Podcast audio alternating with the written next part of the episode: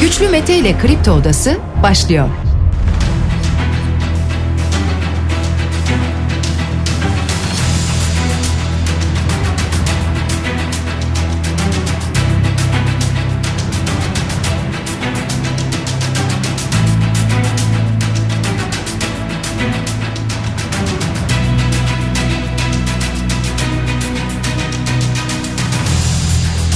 13 Aralık Cuma sabahından Kafa Radyo'dan Kripto Odası'ndan tüm Türkiye'ye yurt dışında bizi dinleyen dinleyicilerimize günaydın. Hepinize sağlıklı ve güzel bir gün dileyerek her sabah olduğu gibi programımıza başlıyoruz. Bugün de Kripto Odası'nda saat 10'a dek sizlerle birlikte olacağız. Gündemdeki başlıkları değerlendireceğiz sevgili dinleyiciler. Sizler de görüşlerinizle fikirlerinizle programa katılmak isterseniz Twitter üzerinden Güçlü Mete yazarak bana ulaşabilirsiniz. WhatsApp hattımızın numarası 0532 172 52 32. Hemen gündemdeki başlıklarla başlıyoruz ki malum gündemin ana başlığı asgari ücret. 8506 liralık asgari ücret açıklandı. İktidar kanadından gelen mesajlar var, muhalefetten gelen tepkiler var, sendikaların açıklamaları var. Hepsine programın ilerleyen dakikalarında yer vereceğiz sevgili dinleyiciler. Nurettin Nebati ocağa göre artış yüzde yüz dedi böyle bir açıklama yaptı. Memurdan ilave zam talebi var hepsine bakacağız. Bunun dışında ne gibi gündem başlıklarımız var? İstanbul Büyükşehir Belediyesi'ne terör soruşturması diyebileceğimiz bir soruşturma geldi bir dosya savcılığa başsavcılığa iletildi. Peki neden böyle bir dosya iletildi? İçinde neler olabilir? Bunlara yer vereceğiz. Ekrem İmamoğlu ok yaydan çıkmıştır dedi bu dosya üzerine. Kemal Kılıçdaroğlu yüreğin varsa yeniden hemen seçim yap dedi bu dosya üzerine. HDP'li Semra Güzel'in vekilliği, milletvekilliği düşürüldü. Sevgili dinleyiciler dünden gelen bir başka haber buydu. Ekonomiye ilişkin torba kanun teklifinin ilk 7 maddesi kabul edildi mecliste. Dışişleri Bakanı Mevlüt Çavuşoğlu İsveç'i uyardı. Bülent Keneş kararı olumlu atmosferi zehirledi diyor bakan. Neden böyle söylüyor? Çünkü İsveç'ten iade edilmesi istenen bir isim vardı ki İsveç iade edilmemesine karar verdi. Adalet Bakanlığı'ndan istismar soruşturmalarına soruşturmalarına ilişkin bir genelge yayımlandı. Bu arada bu arada 9 erkek çocuğa cinsel saldırı iddiasıyla Mersin'de tutuklanan birisi olduğu bir sitenin havuz görevlisi 9 erkek çocuğa cinsel saldırı ve tacizde bulunduğu iddiasıyla tutuklandı. Ümit Özdağ'dan Soylu'ya bir tepki var. Program içerisinde mümkün olduğunca hepsine yer vermeye çalışacağız. Yüksek Seçim Kurulu Başkanı Muharrem Akkaya için Yargıtay'a görevden çekilme başvurusu yapıldı sevgili dinleyiciler. Diyanet'ten yılbaşı ve milli piyango açıklaması, piyango açıklaması geldi sevgili dinleyiciler. Haramdır, günahtır diyor piyango, toto, loto ve bütün şans oyunları da dinimizce haramdır, günahtır diyor. Diyanet işlerinden böyle bir açıklama geldi. Daha doğrusu cuma günü hutbelerde bunlardan bahsedildi. Macron'dan gelen bir açıklama var. Masada yalnızca Türklerin ve Çinlilerin olmasını istemiyorum diyor. Macron neden böyle söylüyor? Birazdan buna da yer veririz. Mehmet Büyükekşi, Türkiye Futbol Federasyonu Başkanı Türkiye'de ilk defa yapılacak uygulamadan bahsediyor. Bu uzatma süreleri konusu var ya işte bunlarla ilgili çalışmalar yapıldığını Türkiye'de de bunun uygulanacağını ifade ediyor yapmış olduğu açıklamada. FIFA bir yandan Nusret'in kaçak girişini araştırıyor sevgili dinleyiciler. Dünya Kupası finalinin ardından yetkisi olmadan sahaya nasıl girdiği, futbolcularla nasıl bir araya geldiği, Dünya Kupası'na, madalyalara nasıl dokunduğu, temas ettiği, fotoğraf çektirdiği araştırılıyor FIFA tarafından.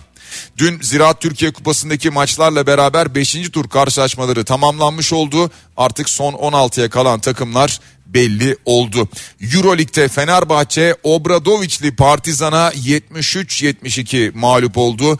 Anadolu Efes bu akşam saat 20.30'da Panathinaikos'la karşılaşacak ve işte Dünya Kupası arası verilen Spor Toto Süper Lig'de maçlar bugün itibariyle başlıyor. Antalya Spor, Ankara Gücü, Ümraniye Spor, Başakşehir maçları var bugün ve yarın saat 19'da Trabzonspor Fenerbahçe ile karşılaşacak. Hemen pazar gününün programı içerisinde Beşiktaş'ın deplasmanda Gaziantep'le oynadığını görüyoruz ve Galatasaray kendi sahasında İstanbul Spor'la mücadele edecek. Gündemdeki başlıklar kısaca böyle ancak tüm bunlarla beraber programın ilerleyen dakikalarında bir de konuğumuz olacak. Doktor Volkan Tayfur bizlerle birlikte olacak sevgili dinleyiciler. Sağlık Bakanlığı'nın yapmış olduğu yeni bir düzenleme var. Yeni bir yönetmelik var öyle söyleyelim ve bununla alakalı olarak da itirazlar var. Yönetmelik düzenlemesiyle mesleğini bağımsız olarak icra eden hekimlerin çalışma haklarının ortadan kaldırıldığı ifade ediliyor. Aynı zamanda hasta haklarına ilişkin de şikayetler var. Tüm bunları programın ikinci bölümü içerisinde konuşacağız sevgili dinleyiciler. Hemen gündemdeki başlıkları detaylandırarak başlıyoruz programımıza. Malum dün e, Cumhurbaşkanı Erdoğan 2023'te geçerli olacak asgari ücretin net 8506 lira olacağını açıkladı. Şimdi e, kimi çevrelerce yani iktidara yakın olan diyebileceğimiz çevrelerce olumlu bulundu bu adım. %54.66'lık bir artış yapıldığı ifade edildi. Bu durumun olumlu olduğu söylendi. Kimi çevrelerse bunun hiçbir şeye yetmeyeceğini ifade etti. Şimdi %54.66'lık bir artıştan bahsediyoruz. Şimdi hemen bakalım o çevrelerden kimler neler söylüyor sevgili dinleyiciler. Kemal Kılıçdaroğlu diyor ki sahte gıda enflasyonunun bile altında diyor. Yani TÜİK'in sahte gıda enflasyonu diyor bu enflasyona ilişkin. Bunun bile 5 puan altında zam açıkladılar. Bu ülkenin 33 milyon vatandaşını soydu saray diyor. Kemal Kılıçdaroğlu'nun tepkisi böyle olurken Nurettin Nebati diyor ki geçtiğimiz Ocak ayına göre %100 Temmuz ayına göre %54.7'lik bir artış gerçekleştirmiş olduk diyor. Yani o da bardağın dolu tarafından bakmaya çalışıyor. Nurettin Nebati böyle bir açıklama yapıyor. Ama tüm bunlarla beraber bir yandan Meral Akşener'den tepki var. Nebati Bakan birbirinden ciddiyetsiz açıklamalarına geçtiğimiz günlerde bir yenisini daha ekledi. Dar gelirliye fakir fukaraya vermek bereket getirir dedi. Hayırdır Sayın Bakan sadakamı dağıtıyorsunuz? Lütufta mı bulunuyorsunuz? Kendinize gelin diye seslendi dün Meral Akşener sevgili dinleyiciler. Devam ediyoruz çünkü bu askeri ücret konusunda tabi sizler neler düşünüyorsunuz bu da önemli. Sizlerden gelecek olan mesajlara da programın ilerleyen dakikalarında yer veririz. Ne diyorsunuz? Yani %54-55 civarında bir artış oldu. Evet bu iyidir mi diyorsunuz? Yoksa e, yüzde 55'lik bir artış iyi ama anında cebimizden çıkacak, eriyecek, gidecek mi diyorsunuz? Yoksa yüzde 55 yetmez, yüzde 80, yüzde 100 olmalıydı mı diyorsunuz? Buna dair görüşlerinizi de tabii ki paylaşabilirsiniz. Bir yandan tabii şu da var aslında beklenen bir şeydi bu. Şimdi asgari ücrete böyle bir artış gelince yani yüzde 54 yüzde 55'lik bir artış gelince bir yandan asgari ücret artacak yani işverene bunun maliyeti artacak bir yandan tabii ki asgari ücrete yakın olan maaşlarda da yeni bir takım düzenlemeler yapılacak ki piyasada yüzde otuzla yüzde kırk arasında yeni bir e, zam yapılacak gibi bir beklenti var sektörler içerisinde. Bununla beraber de tüm bunlar üretime yansıyacak. Yani maliyetlere yansıyacak. Yani yeniden karşımıza bir zam olarak çıkacak deniyor. Ee, gerçekten böyle olacak mı olmayacak mı? Dünden bu yana çeşitli zam haberleri de bir yandan paylaşılıyor. Şimdi e, HDP asgari ücretin en az 12.500 lira olmasını öneriyordu ki dün bu konuya ilişkin Pervin Buldan'ın bir açıklaması oldu. Bu sömürü düzenini değiştireceğiz. Sosyal adaleti bu ülkede hep birlikte tesis edeceğiz dedi yapmış olduğu açıklamada sevgili dinleyiciler. Ee, Ali Babacan'dan bir çağrı var aynı zamanda. Deva lideri Ali Babacan. Bırakın gidin Mayıs Haziran'ı beklemeyin. İşte meclis elinizin altında seçim yapmak mümkün. Hemen Mart ayında bir seçimi ilan edin ve milletimizin bu ızdırabını bitirin diye bir açıklama yaptı Ali Babacan. Gerçek enflasyonun yüzde 200'e yakın olduğunu ifade etti. Aynı zamanda bu açıklaması içerisinde. Ee, diyor ki bir dinleyicimiz bana göre asgari ücrete zam yapmak kanser tedavisi gören birine yara bandı yapıştırıp iyileşmesini beklemek gibi geliyor demiş gönderdiği mesajda bundan e, bahsediyor. Şimdi dedim ya mesajlarınız geldikçe bunlara da yer veririz programın ilerleyen dakikaları içerisinde. Türkiye İşçi Partisi'nden de bir tepki vardı sevgili dinleyiciler.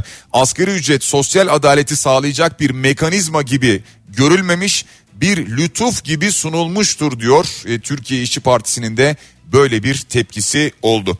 Tabii sendikalara bakmak lazım. Sendikalara baktığımızda asgari ücretin şu anda beklentiyi karşılamadığını ifade ediyor sendikalar sevgili dinleyiciler. Ee, asgari ücret bir kez daha pazarlık konusu edilmiş ve karar oy çokluğuyla belirlenmiştir. İşçi kesimi alınan karara katılmamıştır diyor. E, Türk İş'in bu yönde böyle bir açıklaması oldu sevgili dinleyiciler. Yani Türk İş diyor ki olmadı beklediğimiz gibi olmadı diyor.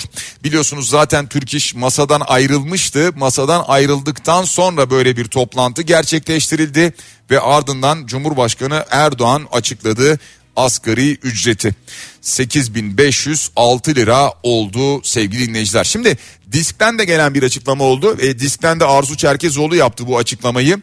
E, yüksek enflasyon dönemlerinde asgari ücretin yılda dört defa belirlenmesi gerektiğini ifade etti Disk Genel Başkanı Arzu Çerkezoğlu. Şimdi biliyorsunuz Türkiye'de e, iki kez şu an için belirleniyor.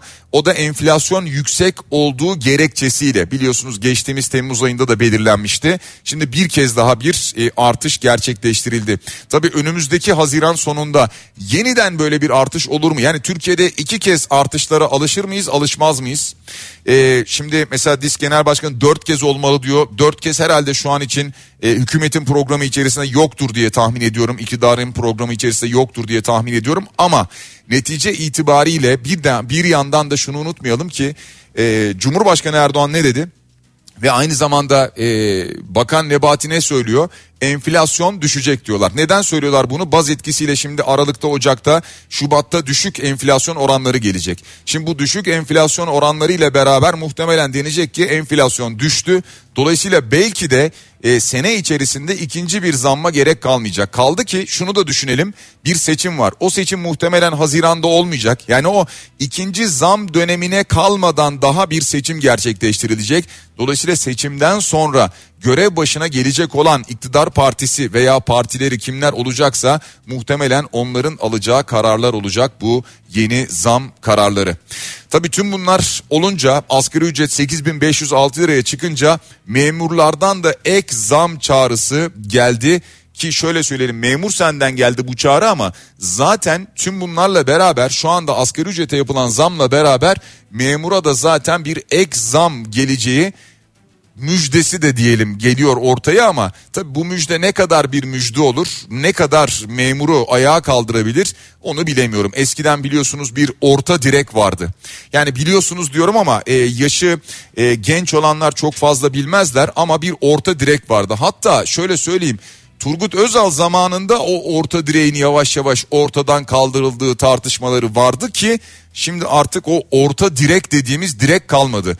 Bir orta kesim var ama pek direk gibi böyle ayakta durmuyor.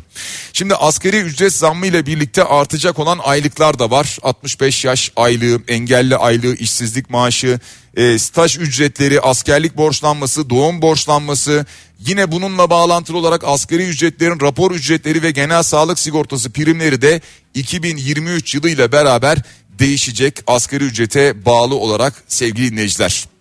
İşverene verilecek asgari ücret desteği de bir yandan arttırılmış. Tabi bu yine e, işçiye gidecek olan maaşını alacak olana gidecek ama 100 liraydı bu asgari ücret desteği. Şimdi 250 liraya yükseltilmiş 100 liradan sevgili dinleyiciler.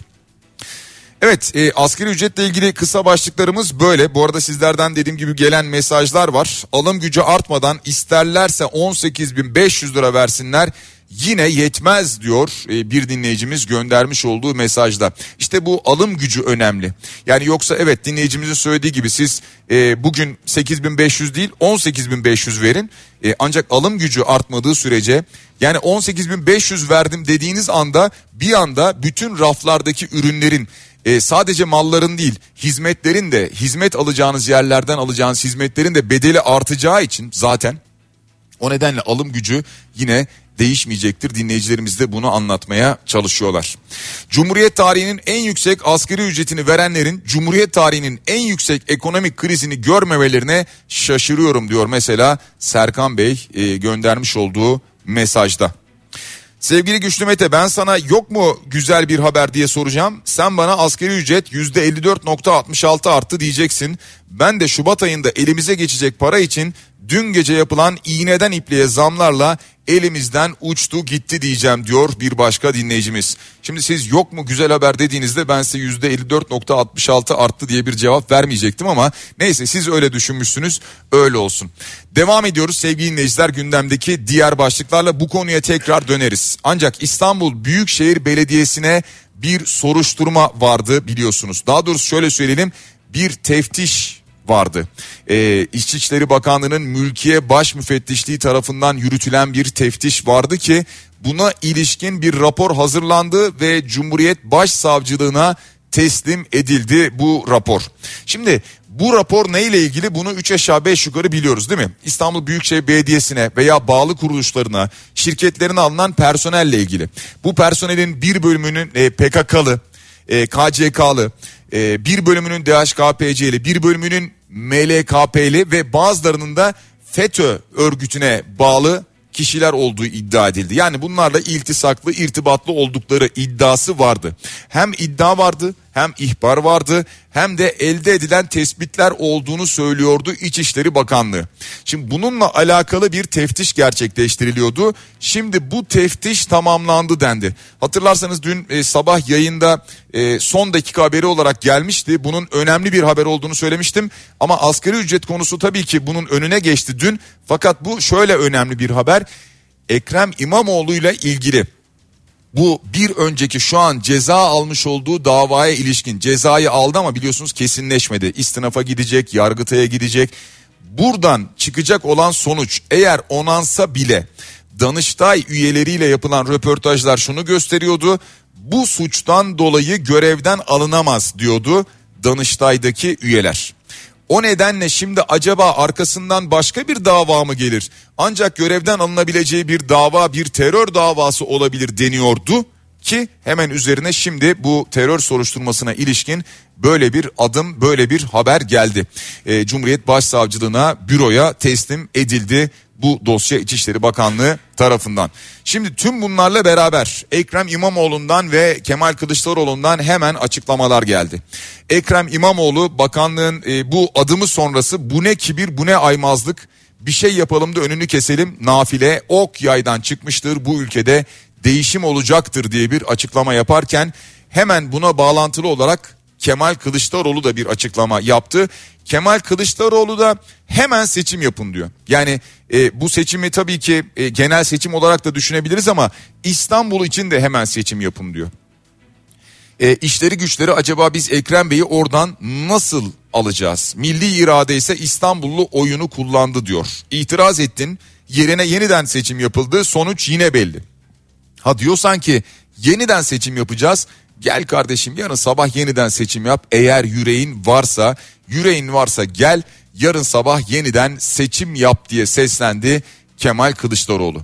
Şimdi e, netice itibariyle tabii ki yeniden seçim yapılacak değil ama yani Kemal Kılıçdaroğlu da şunu söylüyor. Biz kendimize güveniyoruz. İstanbul halkı bizi seçti. Bir daha şu an seçim olsa bir kez daha bizi seçer diyor. Çok net bir şekilde bu tavrı ortaya koyuyor. Ama tüm bunlarla beraber yargı süreci başlayacak mı? Yani e, Cumhuriyet Başsavcılığı İçişleri Bakanlığı'nın bu dosyasını alacak. Bu dosyayı inceledikten sonra bu konuyla ilgili bir soruşturma başlatacak mı? Ve bu soruşturmanın ardından bunu bir dava dosyası haline getirecek mi? Yani mahkemeye gidecek mi bu dosya? Bunu da bir yandan tabii ki takip edeceğiz, göreceğiz. Seçim öncesi Türkiye'de pek çok şeyin olabileceğini daha önceki programlarda zaten söylemiştim sizlerle paylaşmıştık. Daha dedim ki bekleyin seçime şu anda 6 ay var daha neler göreceğiz. Bakın seçime şimdi 2-3 ay kalsın daha kim bilir neler göreceğiz ne gibi haberler karşımıza çıkacak. Özellikle yargı alanında hukuk alanında kim bilir karşımıza neler çıkacak. Ee, ÖTV indirimi olacak mı olmayacak mı konuları vardı. Özellikle bu işte e, araçlarda, otomobillerde buna ilişkin de Bakan Nebati oynayacak yerimiz kalmadı dedi. Yani dolayısıyla ÖTV'de bir indirim beklentisine kapıyı kapatmış oldu.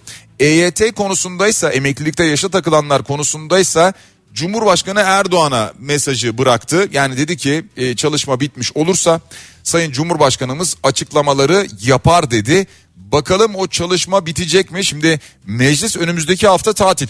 Yani meclis tatil ilan etti. Ama e, tabii kabine toplantısı yapılır da Cumhurbaşkanı Erdoğan da çıkar da kameralar karşısına bir açıklama yapar onu bilemeyiz. Ama en azından Nurettin Nebati e, Erdoğan'ı işaret etti sevgili dinleyiciler. E, biliyorsunuz meclis önümüzdeki hafta hani ne tatili derseniz bilmiyorum ama işte yılbaşı tatili diyebiliriz. Yılbaşı tatiline girdi.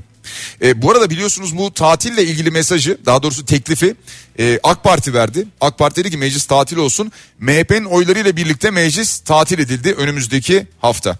Yani e, dün de dedim ya hani ola ki böyle bir teklifi mesela e, CHP verseydi e, ne bileyim işte İyi Parti destekleseydi, HDP destekleseydi, meclis yılbaşı haftası e, tatil olsun deseydi mesela CHP'liler. E, acaba şu an CHP'lilerle ilgili ne gibi mesajlar verirlerdi, ne gibi eleştiriler gelirdi merak ediyorum. Güçlü Bey günaydın iyi çalışmalar gelen zammı ballandırarak anlatıyorlar. İnsanlar bu zammı bir dahaki ay sonu alacaklar. Dünden itibaren zamlar yağmaya başladı. Acaba bir değeri kaldı mı? Siz istediğiniz oranda zam yapın pahalılığı önleyemedikten sonra hiçbir önemi yok diyor Kemal Bey göndermiş bu mesajı sevgili dinleyiciler. Emekliye haber yok diyor bir başka dinleyicimiz. Tabi emeklilerin de şöyle bir şikayeti var. Şimdi emeklilerin büyük bölümünün e, maaşı asgari ücretin altında kaldı. Dolayısıyla emeklilerin de şu anda böyle bir zam beklentisi var. Güçlü abi merhaba iyi yayınlar. Şimdi her zaman poğaça aldım mekana girdim. Dün 6,5 lira olan poğaça asgari ücret zammıyla birlikte bugün zamlanmış 8,5 lira olmuş. Ben 2-3 gün yüzümüz güler diyordum ama yanılmışım diyor gönderdiği mesajda. Şimdi herkes bunu paylaşıyor haklı olarak insanlar diyorlar ki yani asgari ücrete bir zam geldi bununla beraber ürünlere gelecek olan bir zam olabilir bunu tahmin ediyorduk ama bu zammı Ocak sonunda zaten alacağız. Şimdi Ocak sonunda alacağımız zamla ilgili şimdiden daha yapılan ürünlere zamlar var. E biz bunu nasıl karşılayacağız diye sormaya başladı vatandaş. Bunu sorunca da ne yapıyorlar biliyorsunuz? Zincir marketlere gidiyorlar. Operasyonlar yaptık diyorlar. Şu kadar ceza verdik diyorlar. Dün saydım size 12 tane firmaya işte yok Coca-Cola'ya, Eti'ye bilmem neye ceza kestik diyorlar. Ve iş halloldu zannediyorlar. Ama işin hallolmadığını vatandaş olarak biz sokağa çıktığımızda markete gittiğimizde ille marketi değil kasaba bakkala ne bileyim bir yerlere pazara gittiğimizde çok net bir şekilde görüyoruz. Sevgili dinleyiciler şimdi e, bu vermiş olduğumuz başlıkları kısa bir şekilde toparlamaya çalıştık. Biraz sonra e, programın başında da söylemiş olduğum gibi Doktor e, Volkan Tayfur bizlerle birlikte olacak ki aslına bakarsanız kendi konusunda değil ama doktorların şu anda yaşadığı bir problem var, bir sorun var. Yapılan Sağlık Bakanlığı'nın yapmış olduğu yönetmelikte yaptığı değişiklikle ilgili. Yani hekimlerin bir bölümü aslında sistem dışına itiliyor. Aynı zamanda hastaların da bir bölümü artık hekim seçmek konusunda veya hastane seçmek konusunda çok da özgür kalamıyorlar. Bunu konuşacağız biraz sonra program içerisinde. Bir reklam aramız var. Reklamlardan sonra yeniden buradayız. Kripto Odası devam ediyor sevgili dinleyiciler. Reklamların ardından yeniden sizlerle beraberiz sevgili dinleyiciler ve gündemdeki başlıkları ilk bölüm içerisinde değerlendirdik ama şimdi e, bu bölüm içerisinde bir başka konu konuşacağız. Konuşacağımız konuysa aslında biraz hekimleri biraz da hekimlerle birlikte tabii ki hastaları e, ilgilendiriyor. Yani aslında sadece hastaları demeyeyim de hasta adaylarını çünkü hepimiz hasta olmaya adayız netice itibariyle. Hepimizi ilgilendiren bir konudan bahsedeceğiz. Daha önce e, kendisine birkaç defa konuk almıştım. E, estetik cerrah e, doktor e, Volkan Tayfur şu anda bizimle beraber ama konumuz bu sefer e, estetik cerrahi olmayacak. E, bu sefer başka bir şey konuşacağız kendisiyle. E, hoş geldin. E, pardon e, şimdi bir kez daha mikrofonu açtık. Herkese günaydın, iyi bir gün diliyorum. Teşekkürler. E, şimdi e, Sağlık Bakanlığı'nın e, yapmış olduğu bir yönetmelik değişikliği var. Evet. Dinleyicilerimize bunu aslında tam olarak bir anlatmamız lazım. E, Sağlık Bakanlığı'nın yapmış olduğu bu değişiklikle beraber de e, yaklaşık 7 bin tane muayenehanesi olan hekim aslında sistem dışına itiliyor gibi bir Evet. izlenim var. Bir defa bu tespit doğru mu onu bir konuşalım. Hı hı. İkincisi e, bununla beraber de dolayısıyla ne olacak? Mesela ben bir hastayım e, size gelmek istiyorum. Hı hı. E, fakat e, siz sistem dışına itildiğiniz için ben hekim seçemiyorum gibi evet. bir problem çıkıyor karşımıza. Evet. Bu yönetmelik neden çıkarıldı aslında ve neden böyle bir sonuca geldi? Ee, hepinize günaydın. Ee, ben tabii hiçbir derneği e, temsil etmiyorum ama e, sahada çalışan, insanları tedavi eden bir hekimim. Ee, ve bu süreçte biraz da sahadan bilgi vermek istiyorum size hastalar ne yaşayacak diye. Şimdi güçlü 3 e, Ekim'de 3, 3 Ekim'e kadar e, doktorların devlet hastanelerine geri dönmesi için bir kadro açıklaması vardı. Çok da başarılı oldu Sayın Sağlık Bakanımız da açıkladı. 24 bin hekim devlette çalışmak üzere geri dönmek için başvurdu. Bu başvuru süresi bittikten 3 gün sonra 6 Ekim'de bir yönetmelik çıkarıldı ve bu yönetmelik sonucunda kadın doğumcular, plastik cerrahlar ya bütün hekimlerin, e, muayenehanede çalışanların e, yaklaşık yüzde sekseni hastane bağlantılı tedavi veremez hale geldi. Yani bu sırf plastik cerrahların meselesi değil. Bence en önemlisi kadın doğumcuların meselesi. Çünkü onlar çok önemli hastalar takip ediyorlar. Çok akut gebeleri var. Ve kadınlar o kadın doğumcuyu seçip kendi istedikleri hastanede doğum yapma özgürlüğüne sahipler. Yani sağlık sistemi hastanın istediği yere gidip istediği hekimden tedavi almasıyla başlar. Bütün sağlık kuruluşları aynıdır. Bence en değerli sağlık ocaklarıdır. Ee, üniversite hastaneleri çok değerlidir. Ee, özel hastaneler, devlet hastaneleri, şehir hastaneleri, muayeneler bunların hepsi aynı. Yani burada hep doktorlar çalışıyor. Hasta birini seçiyor ona gidiyor. Sonra muayenehaneye gelen e, hasta diyor ki ya doktorum ben şurada şu ameliyatı olmak istiyorum. Kanser ameliyatı, estetik ameliyatı işte e, doğum ve o hastaneye has, doktor hastasını götürüyor. Mesela e, bir doktor diyor ki ya bu özel, bu doğumun riski yok. Bu özel hastanede sizin seçtiğinizde ameliyat olabilirsiniz ama sizin diğer hastaya diyor ki sizin riskiniz var. Şu özel hastanede yer var. Bebeğiniz en güvenli burada olacak. Çünkü yoğun bakıma girecek. Bu sefer burada ameliyat edelim. Sizi burada doğumunuzu yaptıralım diyor. Şimdi bu işin doğası bu. Dünyada da böyle. Hep hastalar seçiyor işi ve bu bir rekabeti getiriyor. Fiyatları düşürüyor, kaliteyi arttırıyor. E, fakat bu 6 Ekim e, yönetmeliğinin biz kendi ben tabii kendi taraflı anlatacağım. Yani ben Sağlık Bakanı değilim. Bilmiyorum. Ama hepimizin ortak görüşü şöyle bir sorun oluştu. Diyelim ki Ankara'da 200 tane plastik cerrah var. Bunun muayenehane için. Bunlar bir rekabet içinde e, iyiye, güzele ve hastaya hizmet peşinde koşuyorlar. İşte üç büyük üniversitemiz var. Hepsinde çok değerli hocalarımız var. Onlar bir şeyler yapıyorlar ve hastanın bir seçim özgürlüğü var. Atıyorum bir özel hastaneye gidiyor. Ona bir ameliyat öneriliyor. Aklına yatmıyor bana geliyor. Ya da ben bana geliyor. Ben bir şey söylüyorum. Bana inanmıyor. Gidiyor üniversiteye gidiyor. Bu çok doğal ve güzel bir şey. Fakat e, örneğin 200 plastik cerrahın 160'ı ameliyat yapamaz hale gelince hastaların bu seçim hakkı olmayacak. Şimdi bir de bu yönetmenin şöyle bir sıkıntısı var. Sağlıkta olmaması gereken bir rekabet yaratıyor. Yani düşün biz işte 200 tane kadın doğumcuyuz ve bunların yalnızca 40'ı hastaneye girip doğum yapabiliyor. Yani şunu çok iyi algılamamız lazım.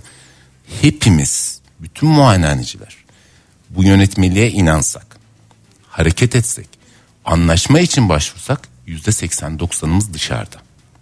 Şimdi Sağlık Bakanımızın güzel bir açıklaması oldu. Dedik ya bir sorun olsa biz düzeltiriz. Biz de iki buçuk aydır bekliyoruz. Ulaşıyoruz, görüşmeye çalışıyoruz. Yani inanılmaz bir çaba var sağ olsunlar. Dinliyorlar da fakat artık 15 gün kaldı. 10 gün kaldı. Yani Şimdi bu yılbaşı gidiyor. itibariyle değil mi? Yürürlüğe 6 Ocak'ta girecek. yürürlüğe girecek. Yani kadın Ocak'ta. doğumcuların mesela takip ettiği hastalar var.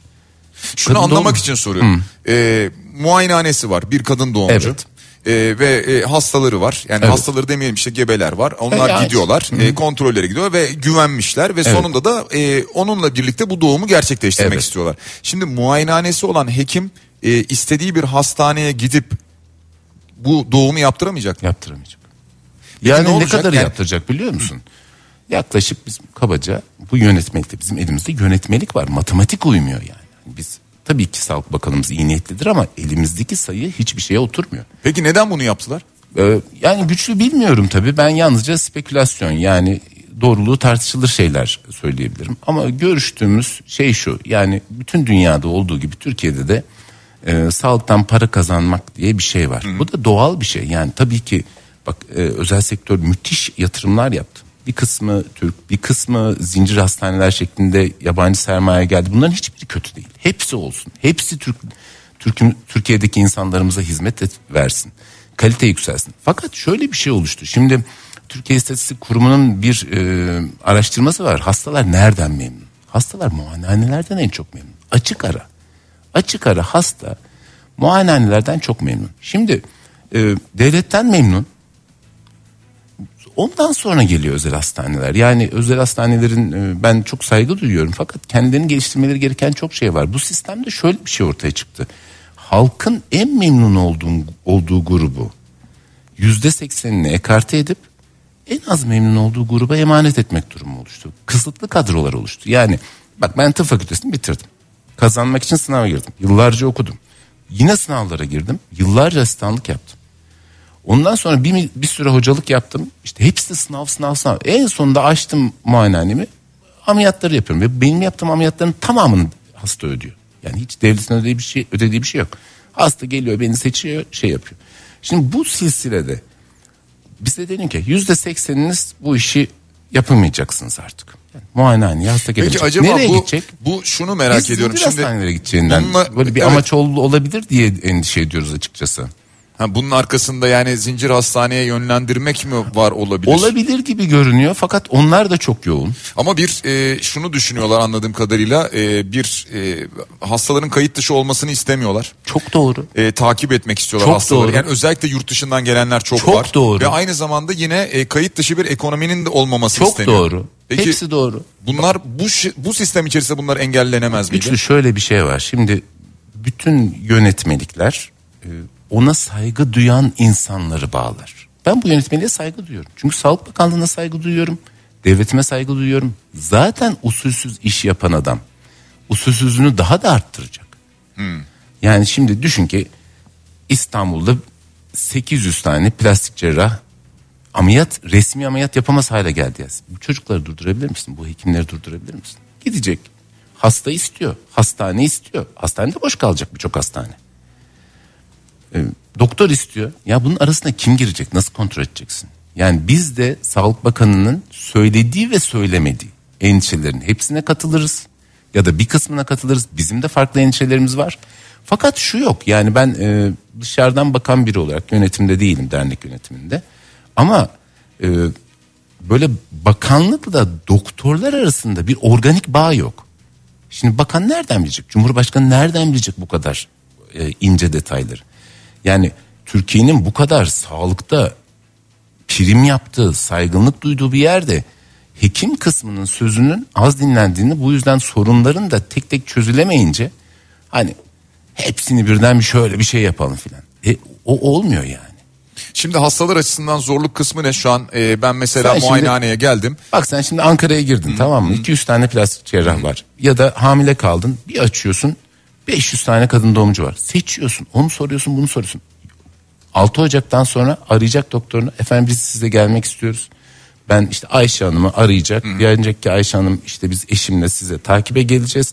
Sizin takip edip doğum yaptırmanızı istiyoruz diyeceğiz. Diyecekler. Telefon açtınız 10 kadın doğumcunun 8'i 9'u diyecek ki iyi güzel de ben artık şey yapamıyorum ya hastaneye giremiyorum. Peki takibini yapacak mesela o zaman. E, bir yerden sonra artık doğum sırası hastaneye o mu girmeyecek? Yani doktor giremiyor hasta girer. Her her hasta girecek e, ama başka bir doktorla girecek. Yani kim kabul eder güçlü? Yani Ya şimdi şey için daha zor tabii. Ee, bu arada e, Doktor Volkan Tayfur'la biz konuşuyoruz sevgili dinleyiciler. Hatırlatalım radyolarını yeni açanlar için. E, bu yeni yönetmelikle ilgili konuşuyoruz. E, tabii özellikle kadın doğumda daha da zor bir şey ama e, diğerleri yani. için de aynı şey E geçerli. tabii yani mesela herhangi benim, bir takipte. benim çocuklarım mesela solunum problemleri var. Çok beğendiğimiz, çok değer verdiğimiz hocamız takip ediyor. Bazen götürüyoruz hemen hastaneye yatır diyorlar. Biz anında onun istediği hastaneye küt diye yatıyor, yatırıyoruz. E bizim özel sigortamız var. E şimdi di- hastane diyecek ki iyi de sizin bu doktorunuzun burayla hastane anlaşması yok ki.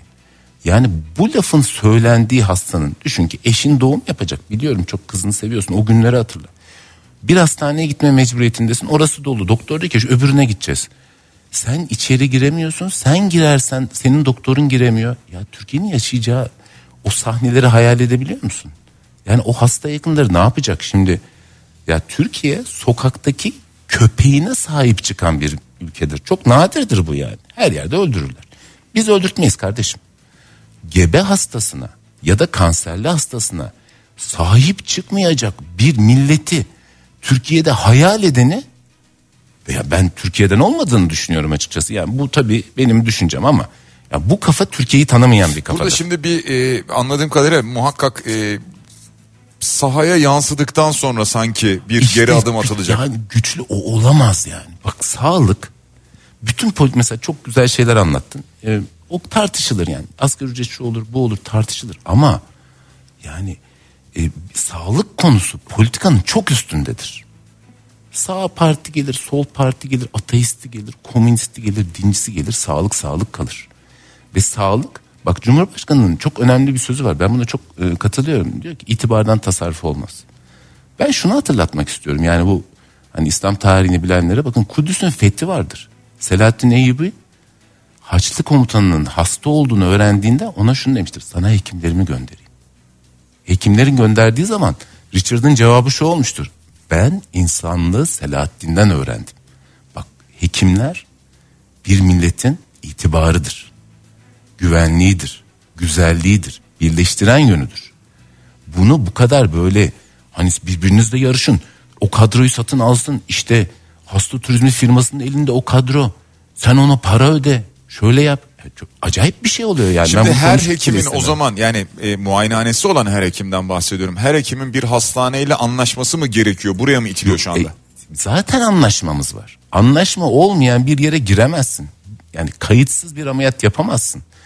Kayıtsız işler konusunda bakana çok katılıyorum.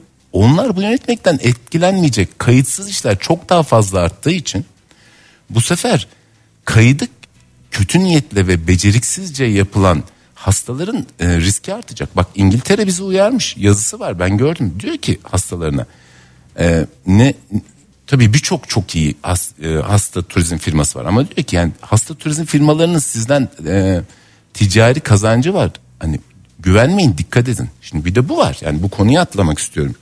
Şimdi kayıtsızlığın bu kadar arttığı ortamda kötü kayıtsızları bulamazsın.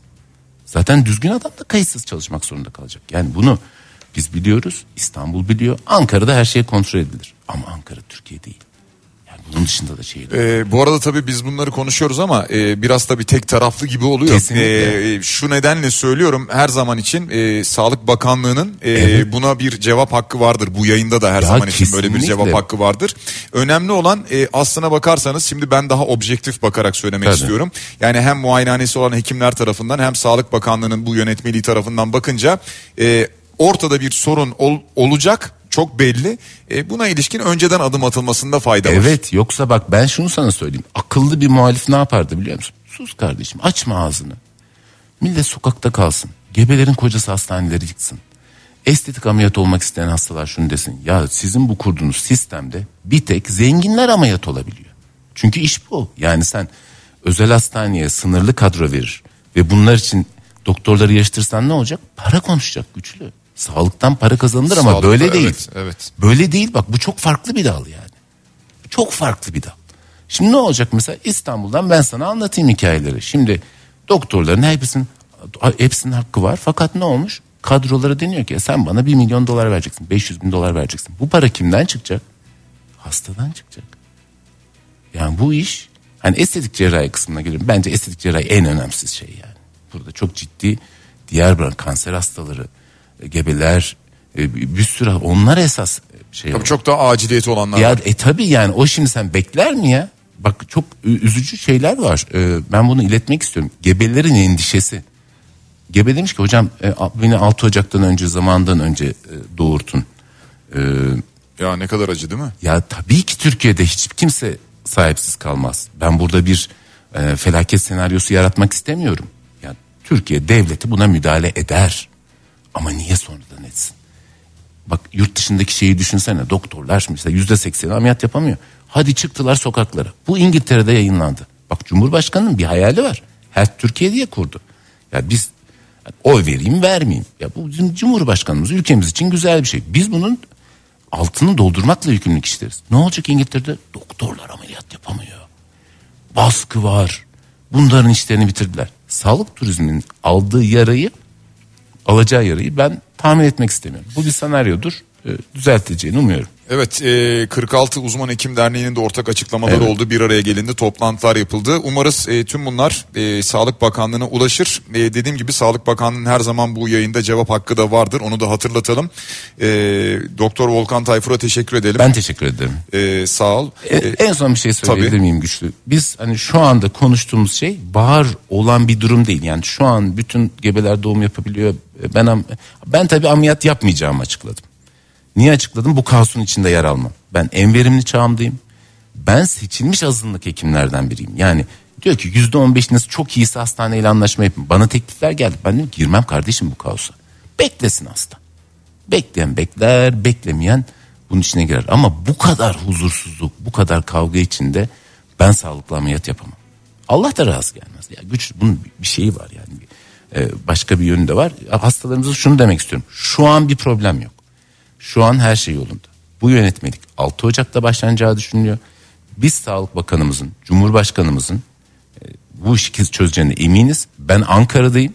Bütün bakanlıkta ne bütün bakanlıklarda ne kadar tertemiz bürokratlar olduğunu çok iyi biliyorum. Onların da bu işe müdahale edeceğini düşünüyorum. Ama zaman çok az kaldı.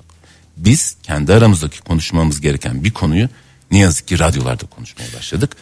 Hastalarımızın, Ve insanların bu konuda desteğini ne bekliyorum yazık ki açıkçası. Şu anda bizim de stüdyomuzda yanımızda bulunan bir hekim diyor ki e, ben ameliyat etmeyi bırakıyorum diyor. Bırakırım yani çok da çok da e, acı bir şey aslında. Evet, e, Güzel şeyler olmuyor mu? Oluyor. Ee, Bediye Ceylan güzelce biraz sonra güzel şeyler programında sizlerle birlikte olacak sevgili dinleyiciler. Ee, Cenkere de Teknik Masa'da teşekkür ediyoruz. Hafta sonu pazar akşamı Sarı Tramvay'da nostalji yüklü bir yolculukta saat 21'de sizlerle birlikte olacağız.